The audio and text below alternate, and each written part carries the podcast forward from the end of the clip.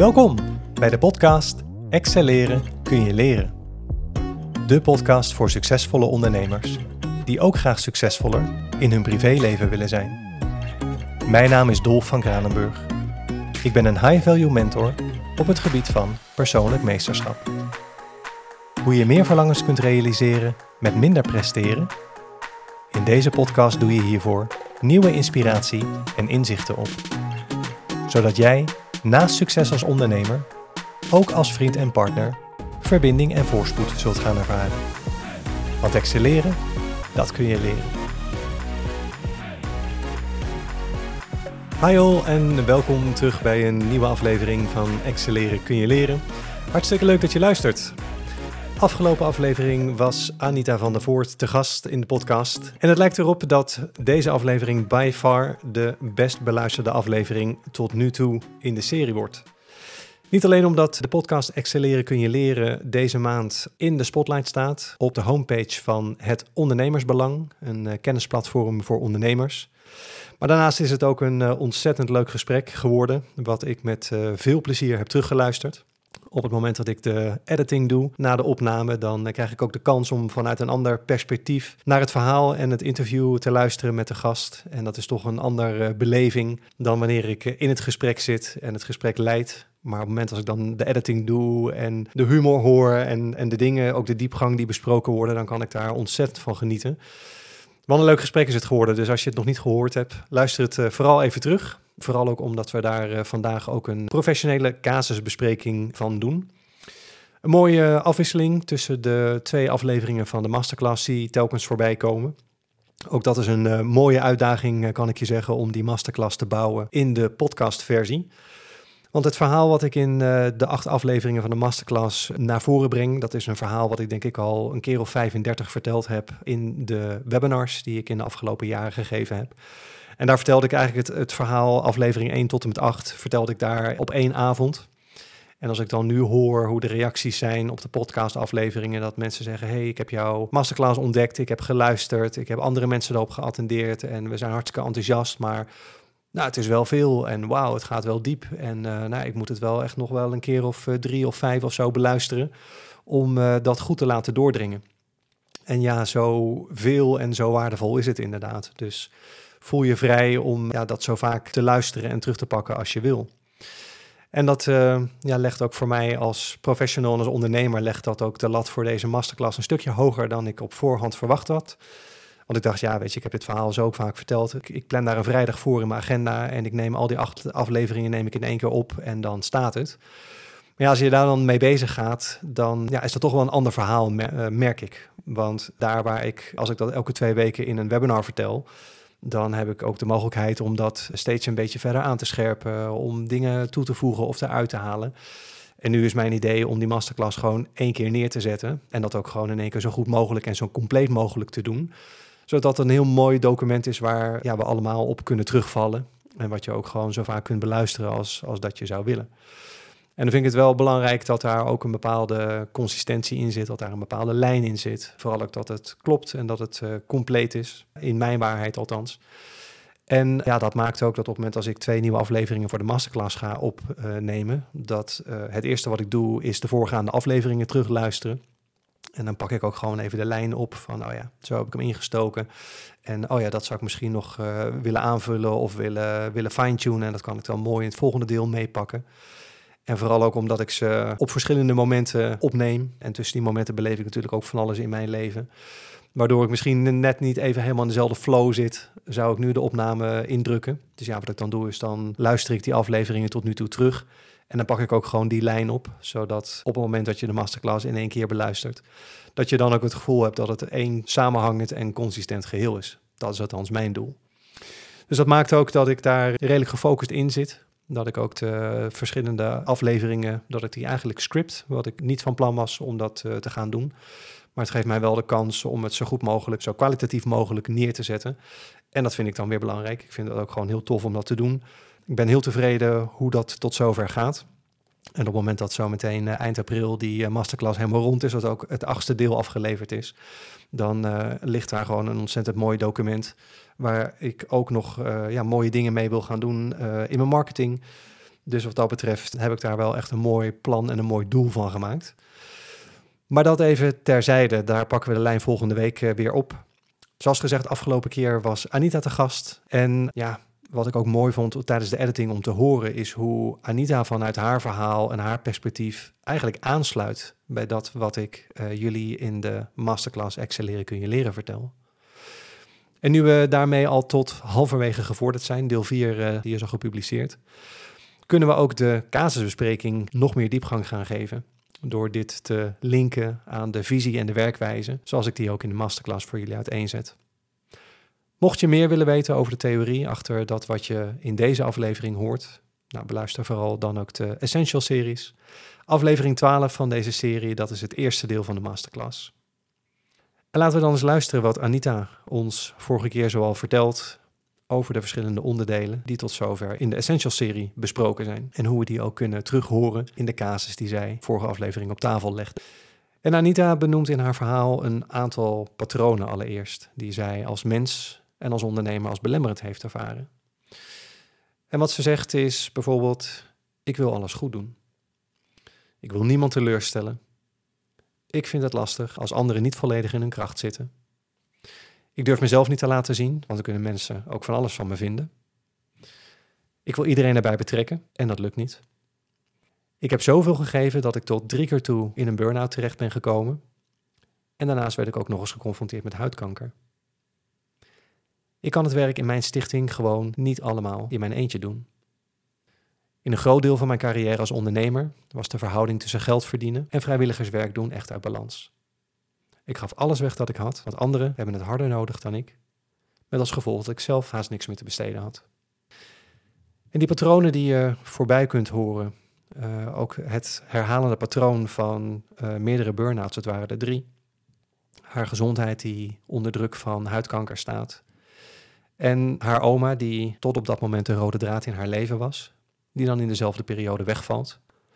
Dat zorgt ervoor dat er bij Anita een lampje gaat branden waardoor ze zich afvraagt, wat zouden de patronen zijn waardoor ik elke keer in de pakket beland. In het vierde deel van de masterclass bespreek ik met jullie de koppelingen van liefde. Wil je daar meer over weten, luister dan ook deze aflevering nog even terug.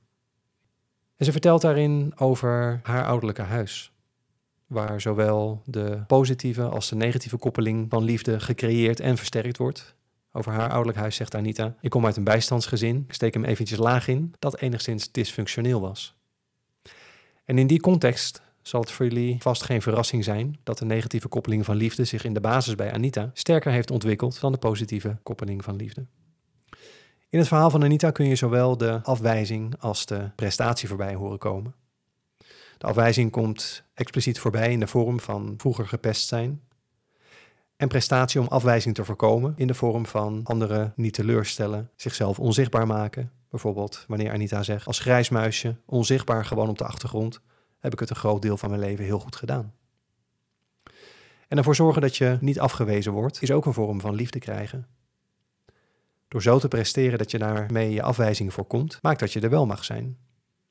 Alleen is die manier van er mogen zijn dan wel op een voorwaardelijke manier. En een te sterke negatieve koppeling van liefde leidt in meer of mindere mate tot scheefgroei op de andere verbindingen, namelijk die met jezelf en de verbinding met het hier en nu, waarover je eveneens in het vierde deel van de masterclass meer kunt horen. En als Anita zegt, verbinding is naast eten en drinken een eerste levensbehoefte, dan sluit dat heel mooi aan bij de hiërarchie van behoeften in de piramide van Maslow, die in het eerste deel van de masterclass weer aan bod komt. En in deel 4 hebben we het gehad over het belang van gezonde verbindingen hebben in je leven. Met betrekking tot een gezonde verbinding met jezelf hebben, heb ik jullie daarin verteld dat zelfveroordeling de meest agressieve vorm van boosheid is, omdat dit op lange termijn de veerkracht van je ego aantast. En wat Anita in ons gesprek hierover zegt, is dat wat er mis was met haar eigen waarde en zelfliefde, is dat er ook een periode in haar leven was dat ze van zichzelf walgde, als ze, als ze zichzelf hoorde of als ze een filmpje van zichzelf zag. En ondanks alle hulp die wordt aangeboden wanneer je uit een ontwricht gezin komt, komt Anita met alle hulp in 20 jaar tijd echter niet tot de kern en niet tot een structurele oplossing van het probleem. En drie keer een burn-out is dan het gevolg. En vervolgens geeft Anita aan: ik heb geprobeerd te reïntegreren en dat lukte allemaal niet. En naar mijn mening als professional is het in een burn-out situatie niet alleen nodig om ruimte te krijgen, om je energiebatterij weer op te laden. Maar ik ben ook van mening dat voor een duurzaam herstel van een burn-out, waarin je niet het risico loopt vroeger of later weer terug te vallen in de volgende burn-out, dat het daarnaast dan ook nodig is om het onderliggende probleem structureel op te lossen. En hier kan ik ook vanuit mijn eigen ervaring spreken. Op het moment dat ik in een burn-out terecht kwam, toen heb ik bij de bedrijfsarts aangegeven dat het voor mij echt essentieel was om buiten mijn huidige afdeling uh, te reïntegreren. Ik werkte op dat moment op een afdeling die behoorlijk ziek was. En ik voelde eigenlijk wel dat dat niet zou bijdragen aan zo snel mogelijk herstellen en weer aan het werk kunnen. Dus ik heb daar heel duidelijk en heel bewust op aangestuurd dat ik mijn reïntegratie kon doen uh, op een andere afdeling, in een team waar ik me veilig voelde, waar ik met mensen werkte, waar ik ook vooral naast werk heel veel plezier mee kon maken. Vooral positieve energie is wat ik nodig had om ja, te kunnen herstellen. En wat ik eigenlijk merkte is dat ik in een maand of tien ben ik volledig gereïntegreerd. Op het moment dat ik volledig hersteld was, toen moest ik wel terug naar mijn oude afdeling. Nou ja, daar merkte ik al gauw dat alles nog exact hetzelfde was. En dat je in een soort overlevingsstand terechtkomt om maar niet weer opnieuw terug te vallen en weer in een, in een burn-out situatie terecht te komen. Ja, ik ben eigenlijk mezelf wel de tandjes geschrokken op het moment dat ik in een burn-out terecht kwam. Ik had nooit gedacht dat dat mij zou overkomen. En voordat ik in een burn-out terecht kwam, was de sky the limit. En hoefde ik nooit na te denken over wat ik allemaal kon en wilde doen. Want ik had die energie gewoon en ik deed het gewoon. Ik sliep weliswaar structureel te weinig en ik ging weliswaar gerend over mijn grenzen. En ja, er was een onderliggend probleem. En dat maakte ook dat op het moment dat ik eenmaal weer fulltime ging werken, dat ik eigenlijk maar bleef doorsukkelen. En elke keer zat ik weer in het rood, weer tegen die reserves aan. En er hoeft er maar iets te gebeuren en ja, je gaat toch weer over het randje heen, waardoor je dan uh, ja, te moe bent, niet, weer niet kunt functioneren. En eigenlijk bleef dat de status quo tot het moment dat ik de kans kreeg om het onderliggende probleem op te lossen. En pas op het moment dat ik dat getackeld had, toen kon het herstel pas echt goed beginnen. Dus ik herken wat Anita zegt. Ik heb geprobeerd te reïntegreren en dat lukte allemaal niet. Omdat het niet alleen de omgeving is waarbinnen je werkt, maar het is ook het probleem wat ja, onder de oppervlakte nog steeds sluimert. En wat maakt dat je vroeger of later zou kunnen terugvallen. En dat maakt ook waarom mensen soms meer dan één burn-out krijgen. En dan vertelt Anita op het moment dat ze eenmaal uit loondienst gaat en ondernemer wordt, dat ze dan dus niet meer in een burn-out terecht is gekomen. En dat ze zowel succesvol haar eigen bedrijf gaat opbouwen, als een stichting van een inmiddels behoorlijk formaat. Maar ook dat groeiende succes, ook de positieve ontwikkelingen, die hebben een keerzijde. Want Anita zegt, ik ervaarde ze als overwhelming. En voor, voor zover ze weet zit ze dan al niet meer in die burn-out. En dan komt het moment dat ze tijdens een live lezing kennis maakt met mijn visie en werkwijze die ik dan in die lezing uiteenzet. En ondanks dat Anita op dat moment eigenlijk geen acute last van haar patronen heeft, triggert mijn lezing toch haar nieuwsgierigheid en gaan we in gesprek over wat het haar zou kunnen opleveren. En de belangrijkste reden voor Anita om toch in een samenwerking met mij te stappen, is de wil die ze heeft om te werken aan haar eigen groei en aan die van haar bedrijf. En het verlangen om volgens haar eigen zeggen verder in het leven te komen.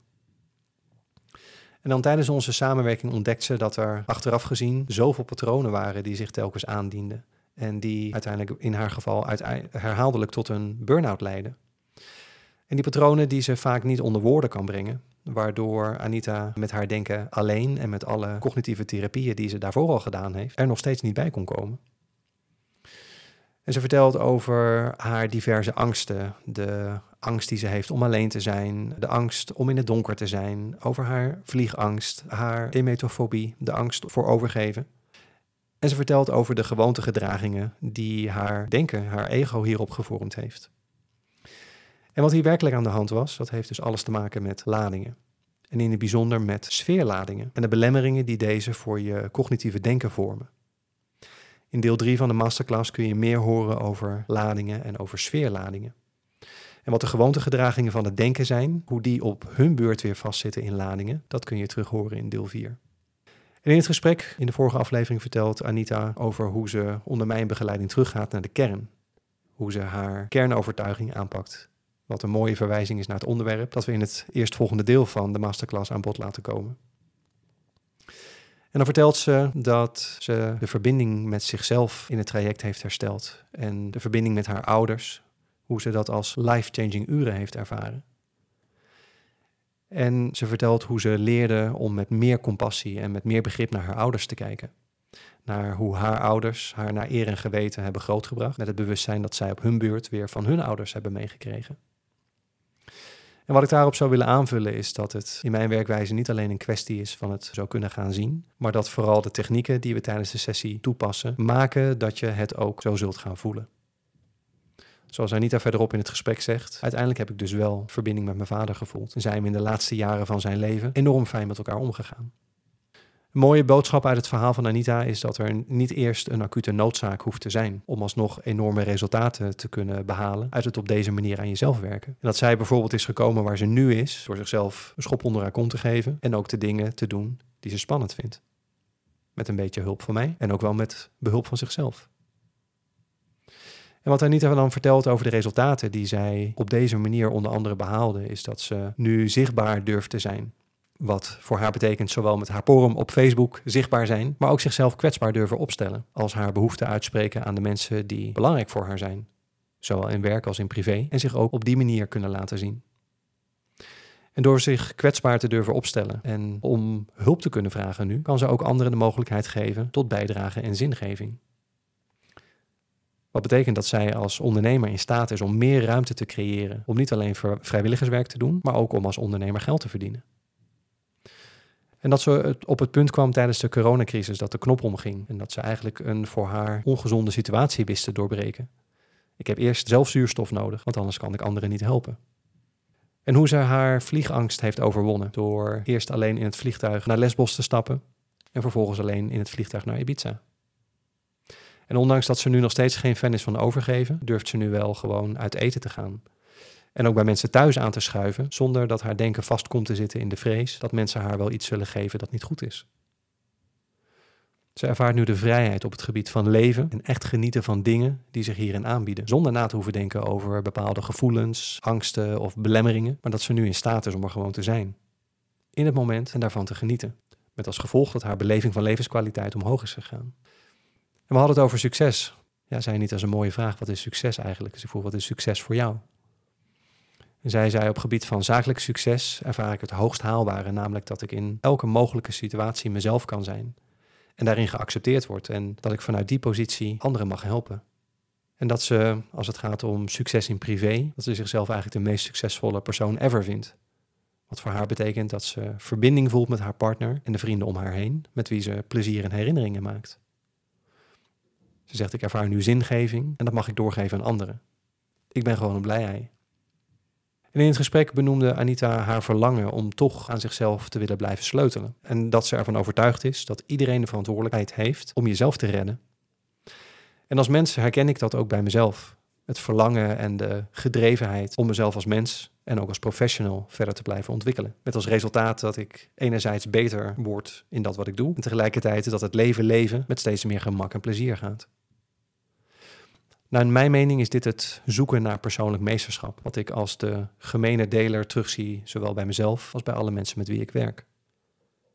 Persoonlijk meesterschap is niet voor iedereen vanzelfsprekend. Het is maar een heel klein deel van de mensen die daar sterk genoeg naar verlangt om daar ook actief mee bezig te gaan. En dat vraagt om persoonlijk leiderschap en om zelf de verantwoordelijkheid te nemen. Zoals Anita zegt, de verantwoordelijkheid om jezelf te redden zit bij jezelf en een ander kan je daarbij alleen de juiste tools aanreiken.